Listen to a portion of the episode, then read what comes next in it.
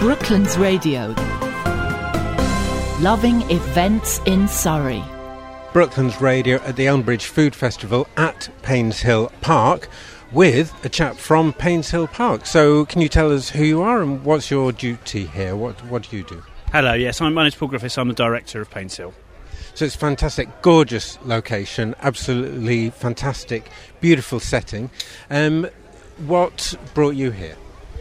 Gosh, what a good question. I, I started here last November as director uh, after being at the Mary Rose for many years as, as the manager there.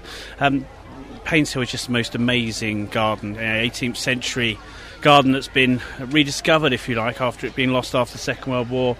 Most amazing place to come, um, but lots of potential for us to take it forward. And it's incredible. I mean, it's such a beautiful day today. It's a shame people listening can't can't see what I can see. But what would can you sort of paint us a picture? There's a nice challenge for you. Paint us a picture of what we can see here today. Well, absolutely. And painting a picture is such a, a perfect phrase to use because. Charles Hamilton designed the gardens in the 18th century to be a living work of art, um, which is today why we invite guests to come in and, and walk the work of art. We Charles Hamilton created the first and arguably the greatest English landscape garden. So for listeners who are familiar with places like Stourhead and Stowe, it's it's similar to that. And it's a circular garden which you take yourself on a walk round, um, seeing the most tremendous uh, landscape garden with with lakes and follies and buildings and bridges. Um, most of the garden buildings um, were influenced by Charles Hamilton's grand tours around Europe, so they have many uh, a European influence, whether it be Greek, Roman, or French, um, and really just the most tremendous place to, to, take yourself for a walk, relax, forget about your troubles, and just generally enjoy a, a bit of a nice bit of time with nature. Yeah, it's beautiful. I mean, there's walls here, there's bridges, islands, and I think I've visited in the past, and there's a sort of a cave or a grotto. You're absolutely right. Yes, dating back to 1760, the, the Crystal Grotto, um, inspired by Hamilton's um, visits to real grottos in Italy, um, and it's one of the largest man-made grottos anywhere in the world. So, an absolute part of our star attraction, I guess, and, and a wonderful place. And very soon we'll be uh, we'll be welcoming Father Christmas back as he as he entertains children in the real grotto. So, fabulous place to come. Gosh, you're scarily the second person to mention Christmas uh, today, which is, uh, I guess, not so far away. And what are you? You've got a stall here today. So, what are you hoping to tell people about? What are you hoping to promote? Well, we're obviously trying to raise awareness of Painshill um, for local people, which is why it's so fabulous to have the food fest and invite people in. We also have a number of products that are produced here at Painshill um, or grown here. Uh, we have our own vineyard. Hamilton uh, had planted a five acre vineyard back in the 18th century. We have a two acre vineyard today, producing two different types of wine an English sparkling white and English sparkling rose um, from a number of grapes that we have, such as Pinot, Pinot Noir and Pinot Grigio and Chardonnay. We have our kitchen garden gin, which is made with herbs and botanicals uh, from our own kitchen garden, as well as the honey produced from the hives in our in our grounds. So we have our own food and drink produce to talk about as well. But um, for us as well, it's about you know gaining awareness of Painshill and, and getting uh, you know people to come back and see us again. And are there opportunities for volunteers? I mean, do you look for people to help out? How does that work? It's just, we are so dependent on volunteers. We have about 160 volunteers throughout the week doing all sorts of different jobs, and there's really anything that anyone might want to do, we'd find a, we'd find something for them. So a lot of people work out in the gardens with my gardens and landscape team. As uh, you can imagine, it's very attractive to come and do that.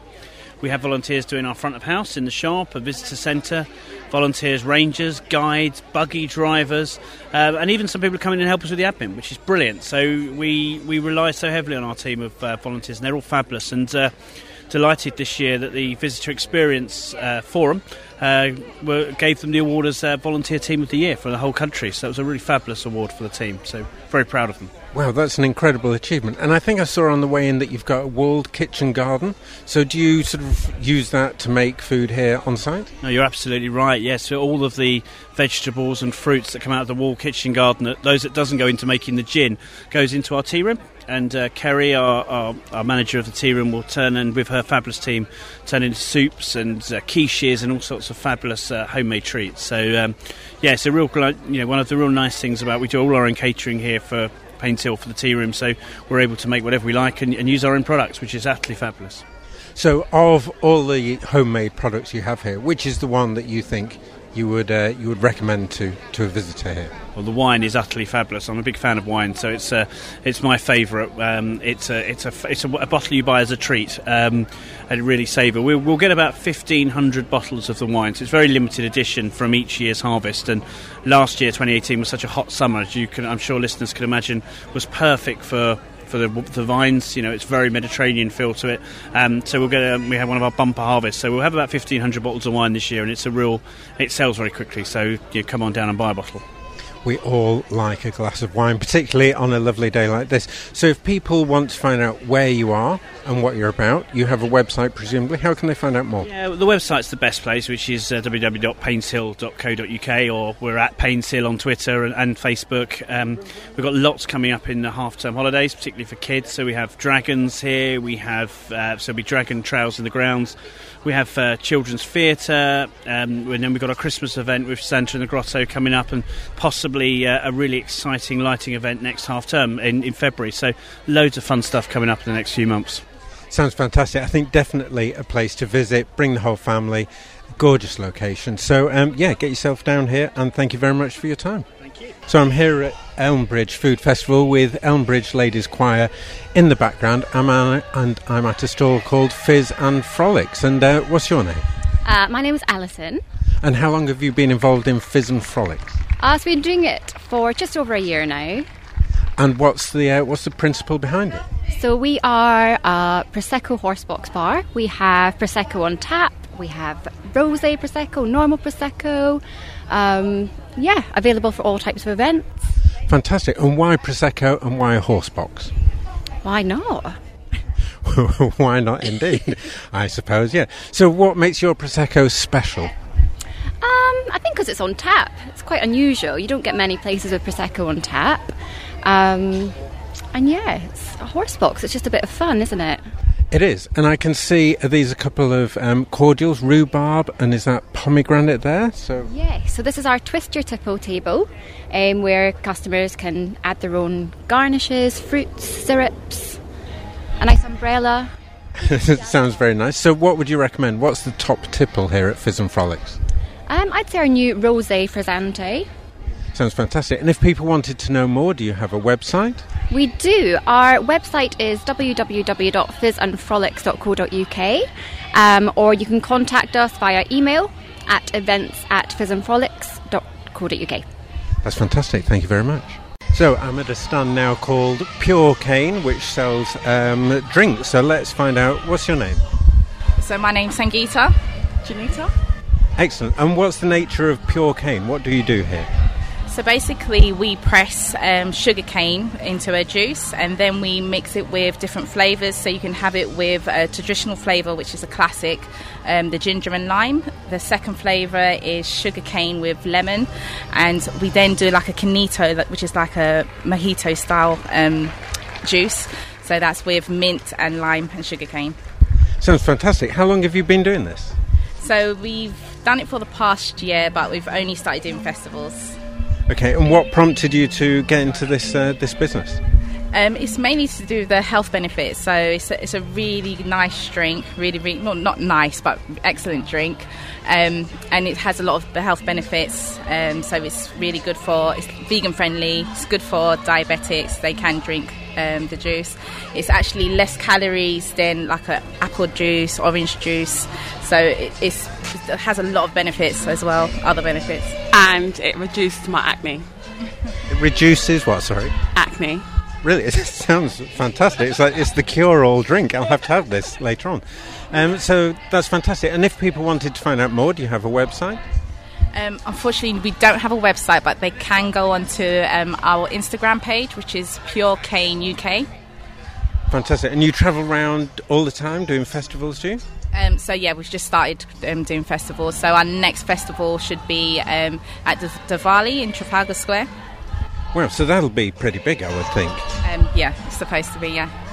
Fantastic, excellent. Thanks very much for your time. Have a great day today. With the sound of Elmbridge Ladies Choir in the background, I'm at Elmbridge Food Festival talking to the Vine King. So, hi, who are you?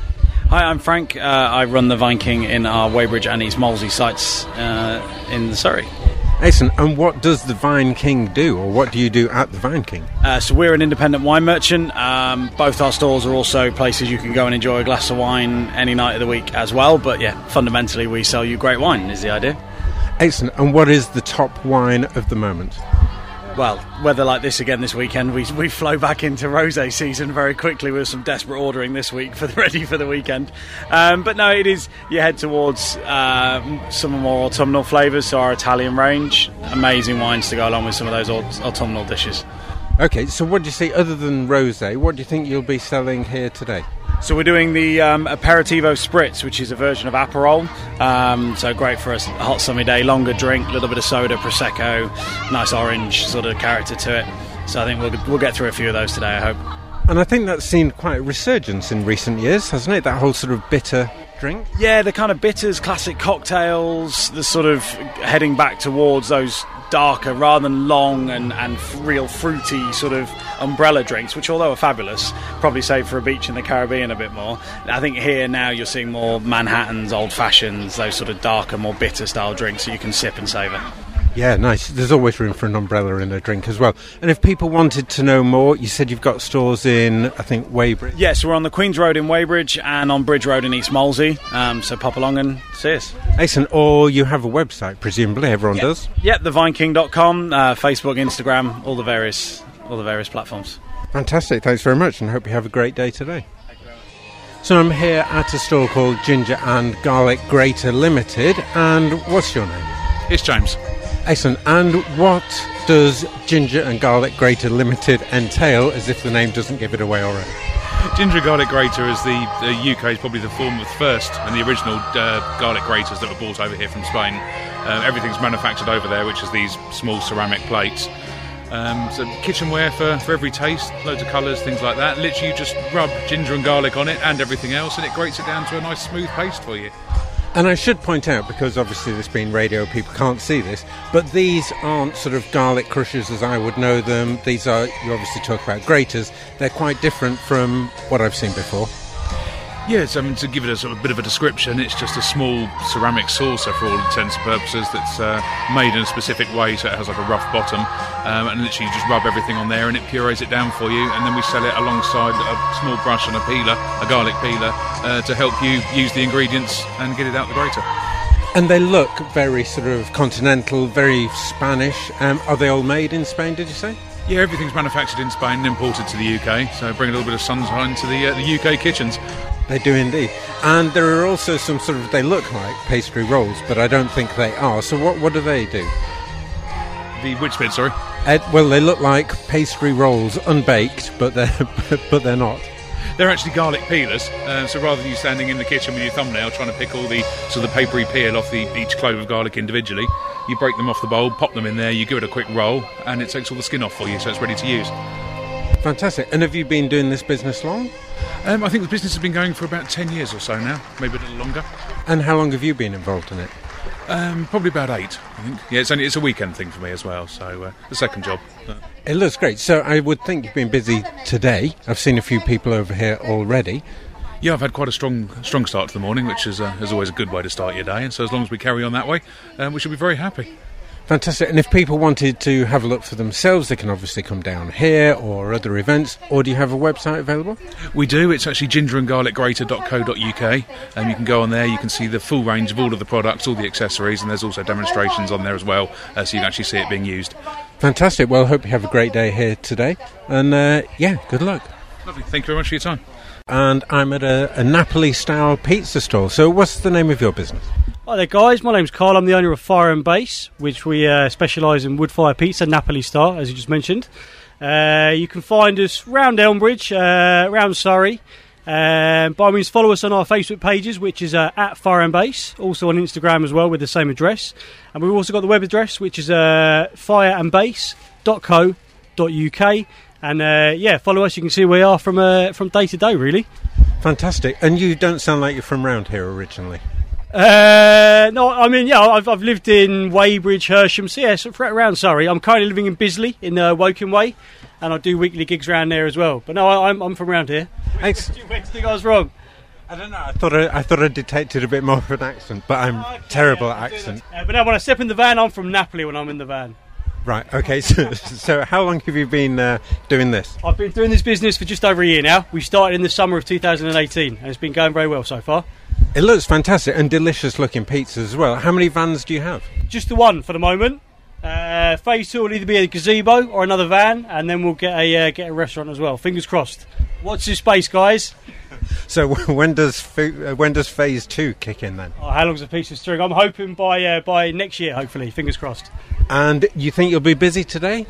I'm hoping so. The sun's out. It's getting busier. Uh, so yeah, let's see. As long as people want pizza, I'm here to here to serve them. Good luck to you. Yeah. Thank you very much. Thank you very much for your time. Cheers. Have a great one. And perhaps predictably, um, I found myself next to a cake stall, Connie's Cakes, and I'm with Connie. So, Connie, how long have you been doing Connie's Cakes? Uh, well, I've baked for many, many years, but in terms of doing these, I would say for about the last five years. Fantastic. And what prompted you to take it from, I guess, a hobby into a business? Um, well, I mean, I work full time, so it's it's part hobby, part um, business. But I think it's just that I love doing this kind of stuff. I love meeting people, and I just wanted to get my product out there. Really, just wanted everybody to see what you could do with a carrot. Really. I'm sure. Yeah, suggestions on a postcard. So, so if you work full time, when on earth do you find time to to bake all these cakes? After work, straight into the kitchen. Weekends, yeah. My every waking moment is baking. Yes. Every waking moment is cake based. So, what time were you up this morning to make these delicious things? Let's put it this way: I went to bed at about three o'clock this morning, getting them all ready. So I just got in from work at about five and just baked right the way through. Yeah. And then up this morning to get here. What time were you up? Uh, alarm went off at six thirty. Mm, doesn't sound like a whole lot of sleep, but fantastic. And do you have a website, or how can people get in touch? I do. Um, so the website is uh, www.conniecakes.london.com. And you can find me also on Twitter, which is Connie's Cakes London, and also on Instagram as well, which is the same. And which is the most popular cake that you have here today? Well, my favourite is ginger, um, but definitely banana, um, chocolate, and definitely lemon. Yeah, I like a bit of ginger. To the gluten and dairy free range, I mean that came up because a lot of kids who have a lot of allergies and can't have cakes. So that's one of the reasons why I developed the gluten and dairy free range, so that children can share cakes as well. So they're very popular as well. They look absolutely gorgeous. So if you, like me, fancy a cake, then uh, find Connie's Cakes and uh, get stuck in. And I found my way to a stall called the Crafty Swine, um, which is selling artisan sausages. So who are you and uh, what? You know, other than selling artisan sausages, can you tell us a bit more about your business?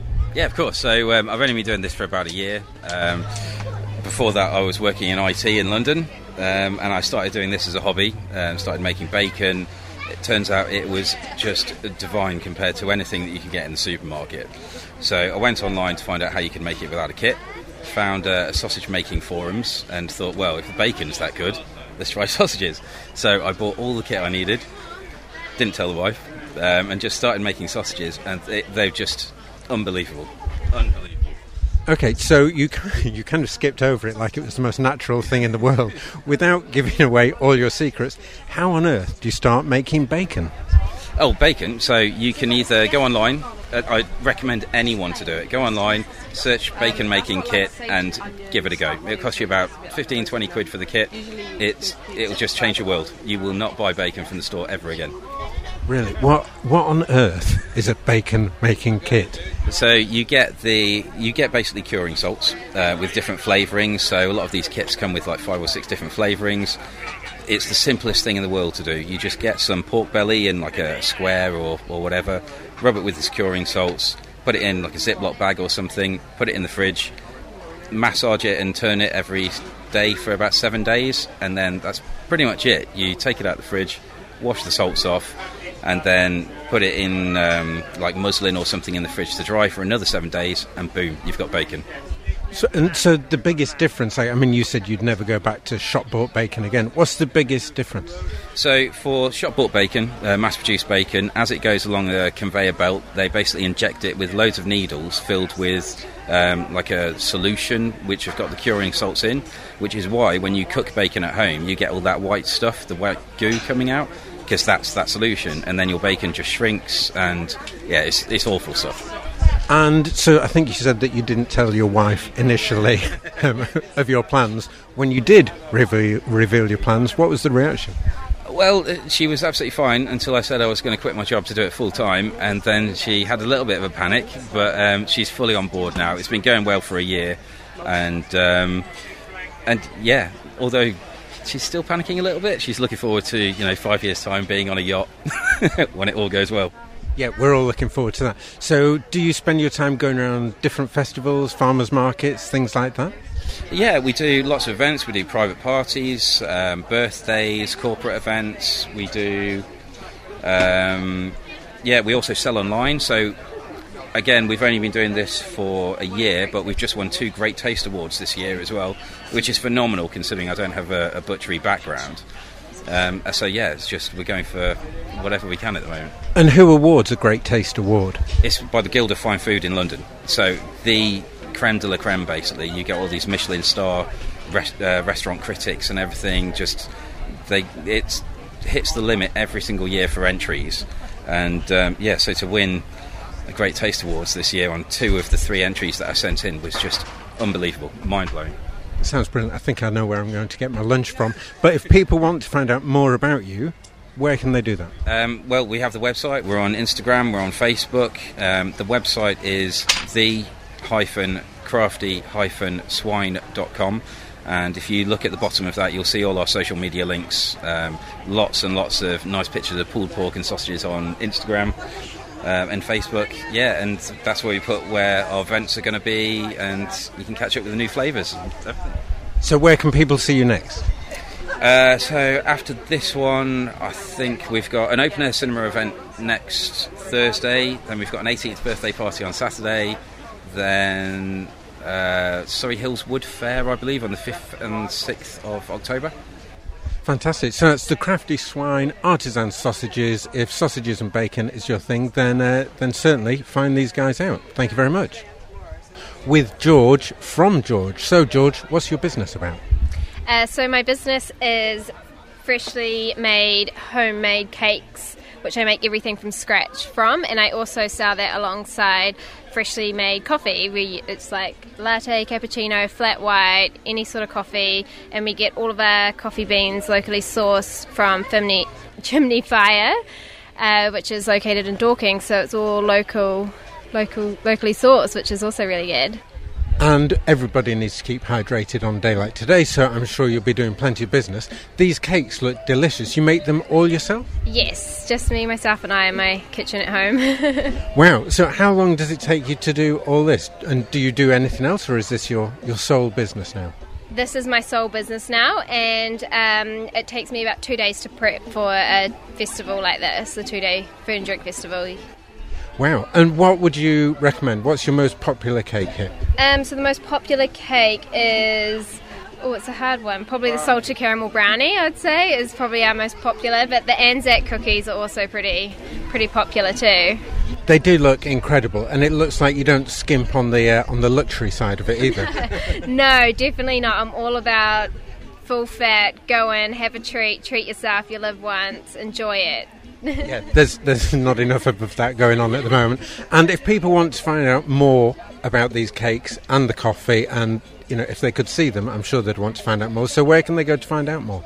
Um, so you can visit me via my Instagram, which is uh, George Bakes.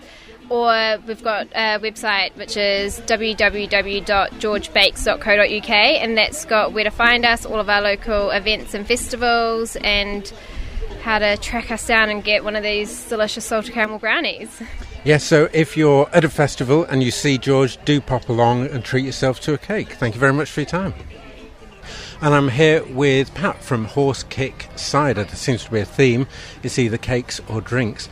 Um, Pat, tell us a little bit about Horse Kick Cider, what you do. This is a cottage craft um, cider that's made less than a mile down the road, very local, and it's a, as you can see, a family business. My wife Laura and I, and little baby Lily, um, manning the stand. This cider is made using one of the only horse-driven apple presses that's active in the country, and um, it's literally pure apple juice fermented in oak barrels. So that's the French traditional method. And um, so we're drinking right now. We're drinking last autumn's cider. So back in the old days, we would press the apples in the autumn and drink the cider the following summer. So this is last autumn cider. We call it horse kick because it's brewed, it's made on a horse farm, and Lassie is the mare who drives the apple press, and she loves her job. Wow, and is it your farm or is it a local farm to you? I'm actually the vet on the farm, um, and so this is a hobby. And uh, and so my, my boss Andrew Black he, he lets us he lets us make the cider on the farm on Chasemore Farm. Wow, and when you say it's family business, it really is. I mean, people listening at home won't be able to see this, but there's you, your wife, your baby, and your dog all here. That's right. We're, we're all here for having a lovely day out. We're, we're blessed by good weather. I think tomorrow it's going to be raining, but we're making the most while the, making hay while the sun shines. It's a gorgeous day today. So, if we're drinking, I'm not, but people are drinking last year's harvest, you must be about ready to harvest this year. That's right. So, this autumn, we're, we're already gearing up to, uh, to do the pressing. We normally do it end of October when uh, most of the apples have fallen. And we encourage local people in Cobham to, to get in touch, bring their apples, and we will we'll press them together. And in return for your apples, you get cider in the spring. So, it's a community effort. Wow, it's incredible. So your full-time job, did you say, is being a vet? Yes. And then this is your part-time job. So how do you? How much time is devoted to each? Well, the beauty of cider making is it, it can be done just a few weekends of the year. So a weekend pressing, then a weekend bottling, and so forth. And, and we only do one day of selling a year, and this is it. So the rest of the year it's sold at the wine reserve next to Waitrose in Cobham. So um, I, I, would urge your listeners to go and sample it down there if they can't make it today. Um, but but so cider making can be a good hobby to have uh, in the background of a busy life. It sounds fantastic, and it looks beautiful. It's a lovely kind of rich uh, colour, sort of like a. I don't know how how would you describe it in terms of the colour. This is a, an amber. It's liquid gold, I call it. I mean, it's very very refreshing on a warm day and, and it's naturally fizzy. So that fizz has come from the wild yeast on the surface of the apple.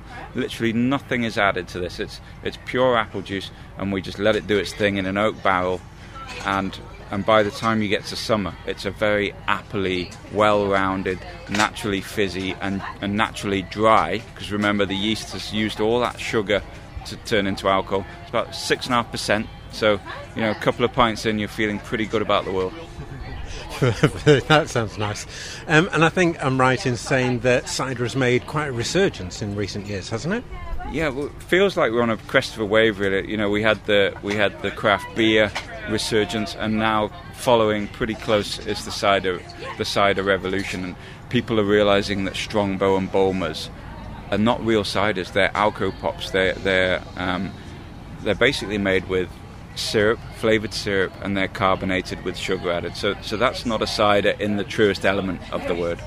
And we, a few of us actually fighting for um, for that nomenclature to be corrected. Just like in Champagne region, they were allowed to call it champagne. So, so the cider you buy in the pub might not be cider. So beware of those flavored recorder leaks. yeah, I haven't had a cider for a long, long time, but I've been thinking about it recently in the hot weather. Um, it's brilliant. So, a reminder again it's Horse Kick Cider, and if people haven't been able to get to the Elmbridge Food Festival today, you're available in Cobham. Where was that? At the Wine Reserve in Cobham, or please go ahead and visit our website www.horsekickcider.com where uh, you can see a video of us making making the cider. Um, pressing the apples with the horse, and, and also you can buy online there on the website. Sounds fantastic. Thanks very much for your time. Mary Mac's mother's Mackie Mary Mac, marry me and my mother's Mackie me, Mary Mary Mac. I'm gonna marry Mary, Mary will take care of me and we'll be Mackie Mary when I marry Mary Mac. There's a nice wee lass and her name is Mary Mac. I make no mistake, she's the girl I'm gonna attack, and a lot of other fellas would get up on the track, but I'm thinking that I have to get up early.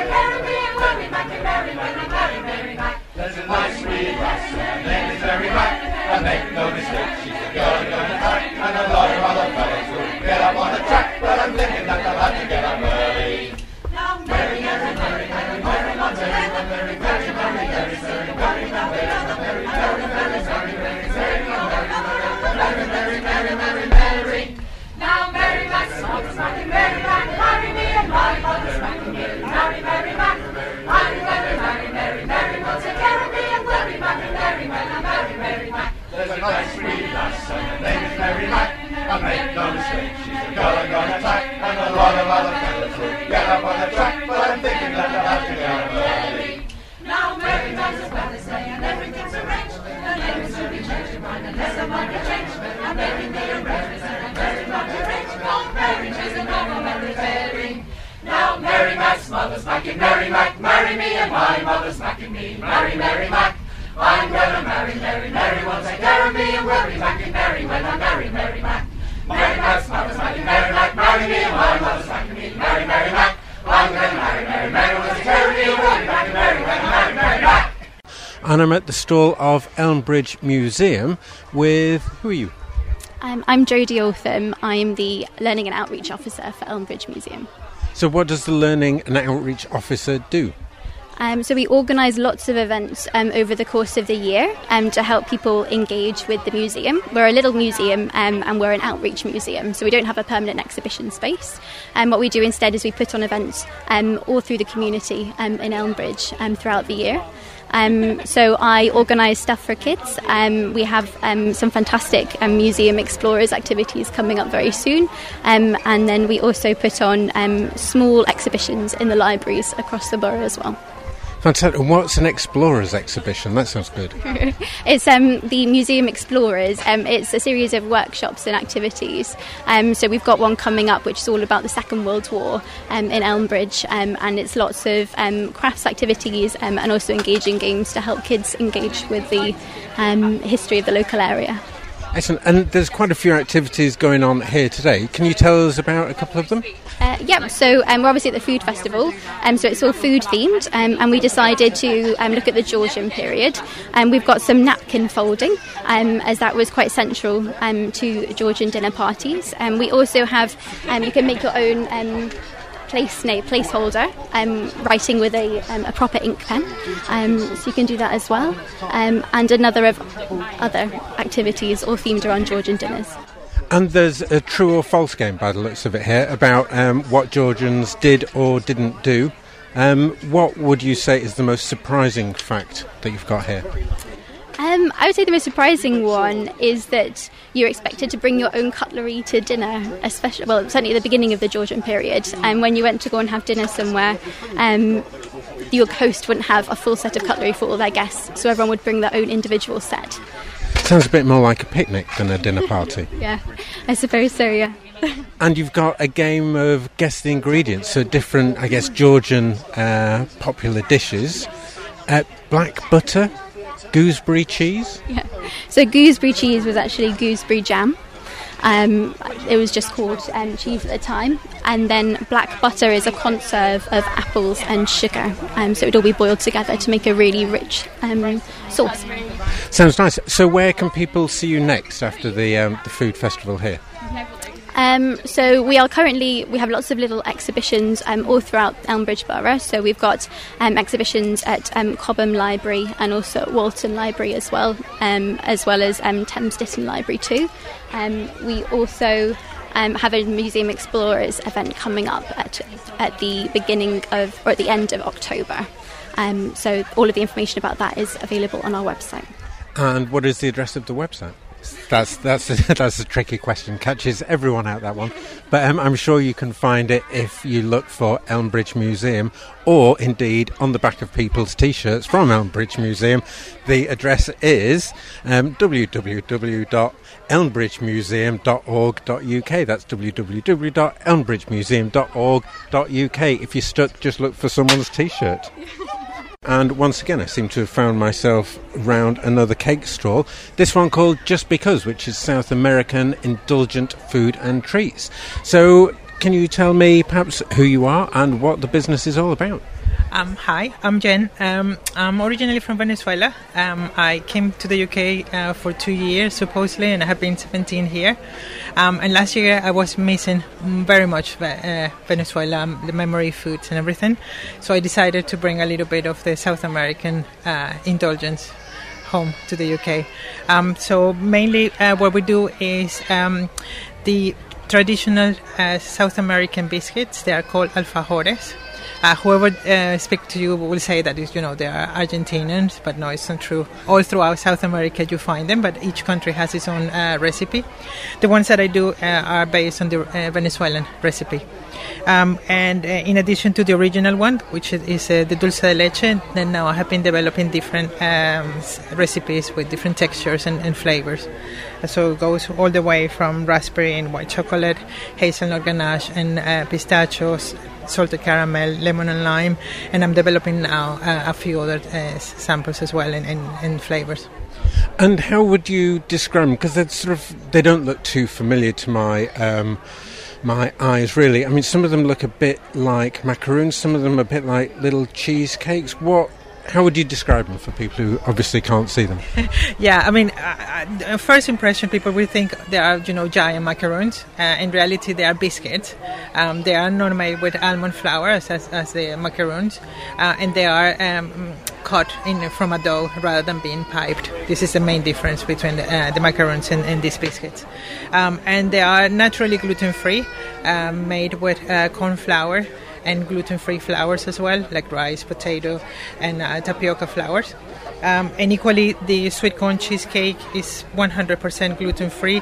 It doesn't taste like cardboard, because many people think that about uh, gluten-free that they, you know, they taste a little bit dull.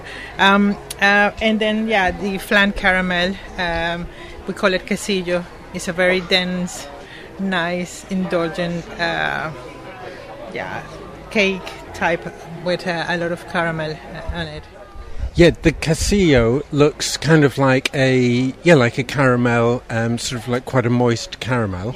Looks fantastic. Which is the most popular? Which one would you recommend to people who haven't tried this before? Um, if you are really ad- adventurous, definitely try the uh, sweet corn cheesecake uh, because people start thinking about you know is it savory, is it sweet? It's just a combination of both of them. Um, and depending, of course, uh, you can have them uh, warm with grated cheese on top, or uh, room temp- temperature, or even colder with condensed milk on the top. Amazing. And you eat these as a kind of an afternoon snack or after a meal, or Um, when do you treat yourself? The alfajores per se, uh, they are uh, normally served in uh, very special occasions, you know, weddings, uh, anniversaries, and, and and the interesting thing is that not everybody uh, is being offered those. They are very selective because they, they, they are uh, quite exclusive. Um, so when what I thought is okay, why don't we bring these ones and uh, provide the opportunity to everybody to try them through through the go. And you said, I think, that you've been doing this for about a year now. So what's the reception been? Um, I, I love the people have been very curious initially, uh, and the first thing, as, as I mentioned, they think that they are macaroons, and as soon as they try them, oh my god, it melts in your mouth. Uh, so I'm seriously con- reconsidering whether I, I should rebrand it to, you know, melt in your mouth. Um, yeah, and, and they, they, they really like them. Uh, the best sellers at the moment are the uh, hazelnut ganache and pistachio, together with the salted caramel. Uh, the raspberry and white chocolate this summer has been uh, really uh, well received as well. Yeah, I think I'd be tempted by the raspberry and white chocolate. And your business is called Just Because Indulgent Treats. And if people wanted to find out a little bit more about you, where would they find you? Um, we have a, a presence in Facebook and Instagram. Uh, our handle is Just Because Treats altogether. Um, we have also an online shop um, at justbecausetreats.co.uk. Um, and we participate in um, farmers market in Ripley, in Cobham, in Walton, in Kew uh, Village Market, um, and then yeah, events like this one. Fantastic. So where can people see you next? Uh, the next one would be in Cobham. Uh, no, at the end of the month, the, the last Sa- Saturday. Yes. Fantastic. So I think this is a store I'll definitely be returning to later on. Thanks very much. Have a great day. And I'm with John from Butternut Box. Um, John, tell us what Butternut Box is all about. So, uh, Butternut Box, it, we're the first UK dog food company to do home cooked food for dogs. So, all of the food that we give looks like the underbelly of a shepherd's pie. Uh, we've eaten it on Instagram to prove the point. There's no nas- nasties, preservatives, or additives in it. It's just free range red tractor farm meat with lentils and five different types of vegetable. The vegetables are sweet potato, broccoli, peas, carrots, and cauliflower.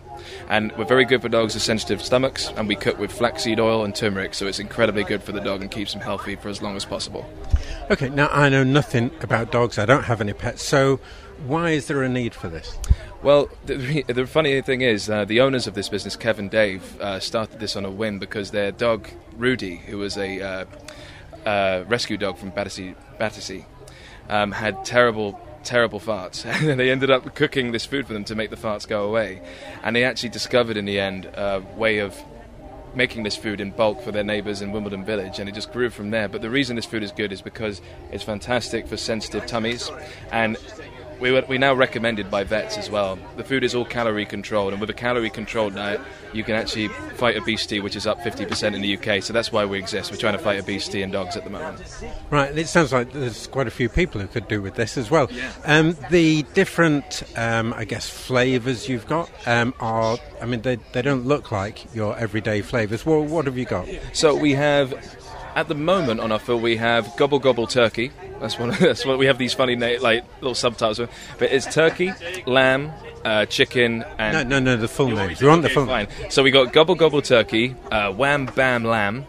Chow down chicken and beef it up. But in November, I think around November time, we're going to have Oh My Cod, which is going to be add- adding some extra omega with some fish, which will be great. Fantastic. And what's the most popular flavour then? I reckon the most popular one because my, my Jack Russell has now just got this. I think lamb is actually the most because of because of the smell of it. Because you, what's great about the food is when you open it up, it actually smells like a cold roast dinner, and that's why dogs love it as soon as we serve it to them. As opposed to when you open a can of pedigree, which is full of additives or something like that. This is really nice smelling food, but the lamb I think is always the most successful with dogs. But we do offer for dogs that are trying to lose a serious amount of weight. We usually take away high fat meats, so we usually only offer turkey and chicken because there's less than five percent fat in those. And I think you said you're trying to sort of, you know, a lot of dogs are trying to lose weight. Is this a real problem then? Well, apparently, I mean, yeah. So, I mean, as as brand ambassadors, which we are working today, we've been told that you know, um, you know, about over fifty percent of dogs in the UK are obese. Um, so that's a, a reason we exist is to try and fight that with the calorie controlled meals that we give. And like I said, it's something that vets now say, you know, with a calorie controlled diet, you can extend a dog's life fairly significantly, and that's why we exist. Yeah. So it's apparently it is a statistic that is accurate. Wow, and obviously our listeners can't see this, and you referred to it as looking like sort of an uncovered cottage pie, I think. I mean, it really does look like, it doesn't look like any dog food I've ever seen before. No, it just I mean it just completely like the underbelly of a shepherd's or a cottage pie. It's uh, it, it's we cook with lentils as well, which is fantastic for the sensitive stomach, which I alluded to earlier. But yeah, it's just all the vegetables. It just it's basically back to basics. It's just meat and veg with lentils. Fantastic. So, if there's a pet owner, a dog owner out there who wants to know more about this, perhaps has a, a flatulent pet of their own, where can they find out more about you? Well, we're on Instagram, we're on Facebook, but we also have a website www.butternutbox.com. But obviously, we'll be here today as well and tomorrow, just uh, telling people about it.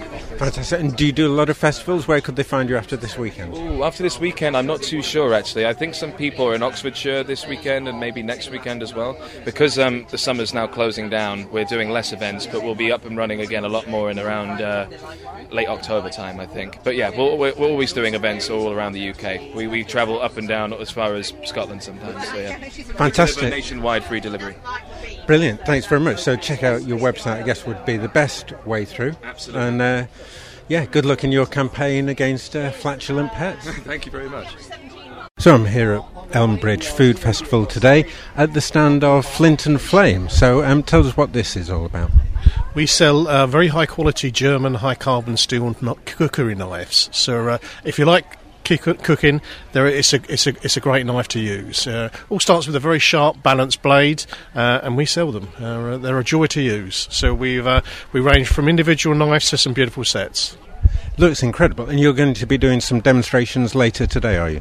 Yeah, we demonstrate the knives and we let the um, let the public pick them up and try them, which you can't do in most shops. So they can pick them up, feel the weight and balance, and see how sharp they are.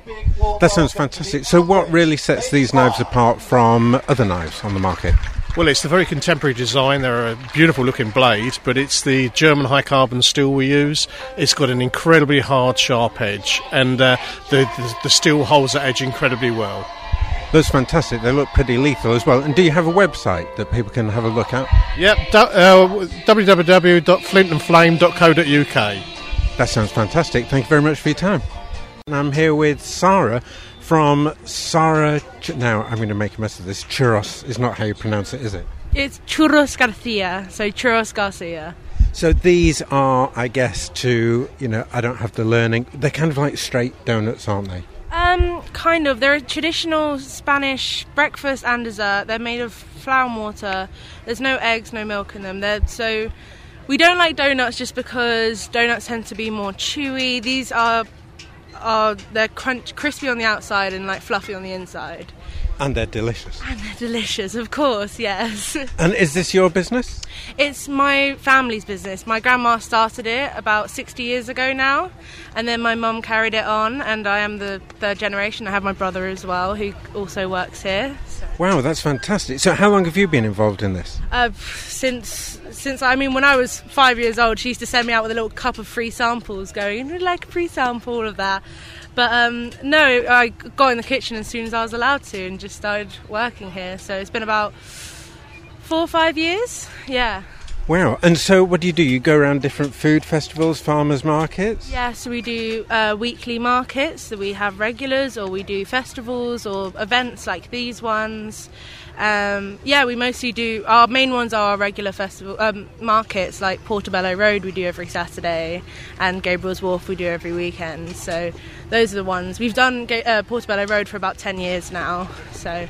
And for people in Surrey, so a bit further out of London, where are they most likely to find you? So we do because I um, the family who own this company, my family, own in uh, live in Shepperton on bases in Shepperton, so we are also in Surrey. So we love doing local things. We do big tree night in Shepperton. We do uh, a couple of weeks ago we did Woking. You know, we do Elmbridge here. We do anything that's local. We do love doing. So you can look on the website and it says every week where we go. Um, so generally, if you find a food or drink market around, have a look for us because we might be there. We'll probably be there. And you say check the website. What's the address of the website? Uh, it's www.churrosgarcia.co.uk or .com. Fun. .co.uk. Okay, and I think a lot of them are kind of dipped in chocolate, but are, there different sort of flavours or dipping sauces? Or So we traditionally just do chocolate sauce um, because traditionally in Spain they do valor chocolate sauce as a the normal that comes with churros. You go into South America and places like that, and they start to do dulce de leche and stuff like that. Um, but we know we mainly do chocolate, and we also do cinnamon on top if you like it. You know, we try to give some kind of variation, but we try to keep it simple. Do you know, specialize in one thing, try and get that great, and then work our way up from there. So. And I think you said this is sort of traditionally it's a breakfast, is it? So you'd have um, a churros with a coffee, or it sounds like a lovely breakfast. Yeah, you'd have churros with a coffee or like a cup of chocolate. Um, you'd get it in like a little hot chocolate and you dip it in, um, or you can get porras, which are a slightly bigger version of churros. Um, you can get all different variations, but generally you go for yeah for breakfast. They're kind of like it's the idea that we have pancakes for breakfast. It's the same kind of thing. Um, they traditionally don't tend to have sugar on them though, but obviously we like to make them a little bit more. Yeah, they're delicious. So I'm guessing you're going to have a busy day today. The sun is out. It's a really hot day, and you've got lots of people. How many? I mean, you sell them by the cup. How many cups or how many churros are you going to get through today? I mean, if it's a really busy day, we can do thousands. If it's not so busy, we can do hundreds. It really varies. We're very busy during the kind of after lunch and after dinner times, you know, when everyone goes for their desserts. Um, but generally, it, it looks like it's doing pretty well, though, so we probably will do quite well today. It looks fantastic. So, anyone who likes these sweet treats, and that's pretty much everyone I've ever spoken to, a reminder again what's your website? It's www.churrosgarcia.co.uk or Churros Garcia, yes. Fantastic. Thanks very much, and I hope you have a great day. And I'm here now with Adam, who's the executive chef at Brooklands Hotel. Adam, tell us a little bit about um, Brooklands Hotel and what brings you here today. Hi, so uh, yeah, Brooklands Hotel. We're located in the Mercedes Benz World Complex um, in Weybridge. Uh, we're a four star luxury hotel with uh, banqueting bar and spa. Um, really beautiful property set in the set in the heart of Weybridge. And uh, yeah, we're here today to promote our business, sell some lovely afternoon tea treats, and uh, be part of the community. Really, it looks fantastic, and it's a lovely stall here. So, what would you say um, is the main reason for people visiting your hotel than perhaps another less uh, less desirable hotel? Well, Brooklands Hotel, we go the extra mile. So we'll think about the things that you won't think about to make your stay 100% exceptional, um, to set ourselves completely apart from all the other hotels that are around the area. So you'll come to Brooklands Hotel just to feel special. And I guess your passion is the food, being an executive chef. So this is, I guess, the the, the highlight of anyone's visit to Brooklands Hotel. What kind of food will they find on the menu there? Of course, so we're a two rosette restaurant. Um, so we've been maintaining two rosettes for six years now. Um, we're also currently in the uh, Surrey Life Food and Drink Awards as finalist for Restaurant of the Year. So we're really trying to push our, our food offering out there. And we market ourselves as a Covent Garden brasserie, so not overly complicated. We do simple, decadent food, um, genuine and honest, just really, really good, honest food that people remember um, for just big, bold flavours, really. And is there a signature dish? Um, well, we're mainly known for our steaks and for our grills. Uh, we take a lot of pride on the beef that we use. Um, we use a lot of Surrey beef, we use a lot of British beef, um, and all, all, that kind of produce we use. We, we like to find um, producers that have a story behind them. So if it's you know your your local farm from down the road, or if it's from a sausage maker in the in the Hebrides or something like that, as long as it's got a good story and a good passion behind it, then we like to use it and like to push it out there so everybody can find out about it. Excellent. And you're being deliberately provocative down here today, I notice, with a blackboard at the front of your store asking people whether on their scone they should put the jam then cream or cream then jam. Now, as any right minded person knows, it's jam then cream, right? Correct. Absolutely correct. It goes jam first. The reason I put this here is because it's a continuing argument that we have in the hotel, and I thought I would bring the board down here just to prove a point. That's good. And funnily enough, it's something that uh, we were talking about at the station just a few weeks ago. And I think Graham and I are of the opinion that jam's first. But Alan, very strangely, says that cream goes on first. But isn't it? Is it a Devon and Cornwall difference? It is. If you are Cornish, uh, like myself, then it goes jam first. Well, you know, I'm I feel fellow Cornish-ish type person as well. Then that's fantastic. Okay, so if people want to know more about Brooklands Hotel, where can they find out that information? So we've got um, many social media pages. Uh, you can go onto our main website, brooklandshotel.co.uk, or we have our Brooklands Hotel Instagram page, uh, which is Brooklands Hotel, or we have our own restaurant dedicated page, which is 1907 Bar and Grill. So you can go onto our Instagram page, you can talk to us via there, see all the food we're doing, see all the beautiful cakes that we produce, all the beautiful cocktails, and just see more of the building before you eventually book your stay and come and feel like a king and queen for a weekend. Excellent. And before I let you get back to this, I think sometime that you've just had your spa refitted, is that right? Uh, yes, so we've just had our new sunlight therapy room um, built in the spa. Uh, one of only two properties in the UK that have this sunlight therapy. Um, so we say half an hour in our sunlight therapy room is as good as two hours in a natural sunlight.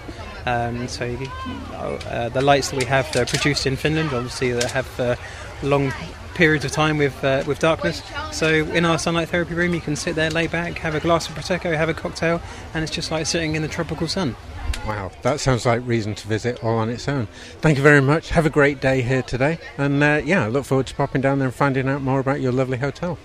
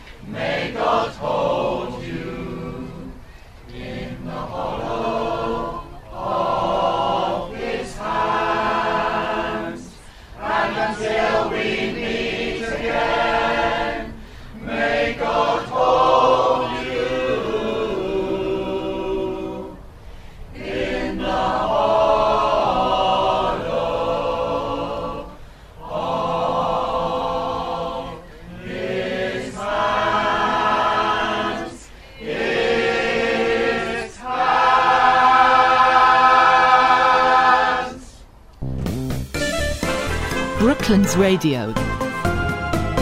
Loving events in Surrey.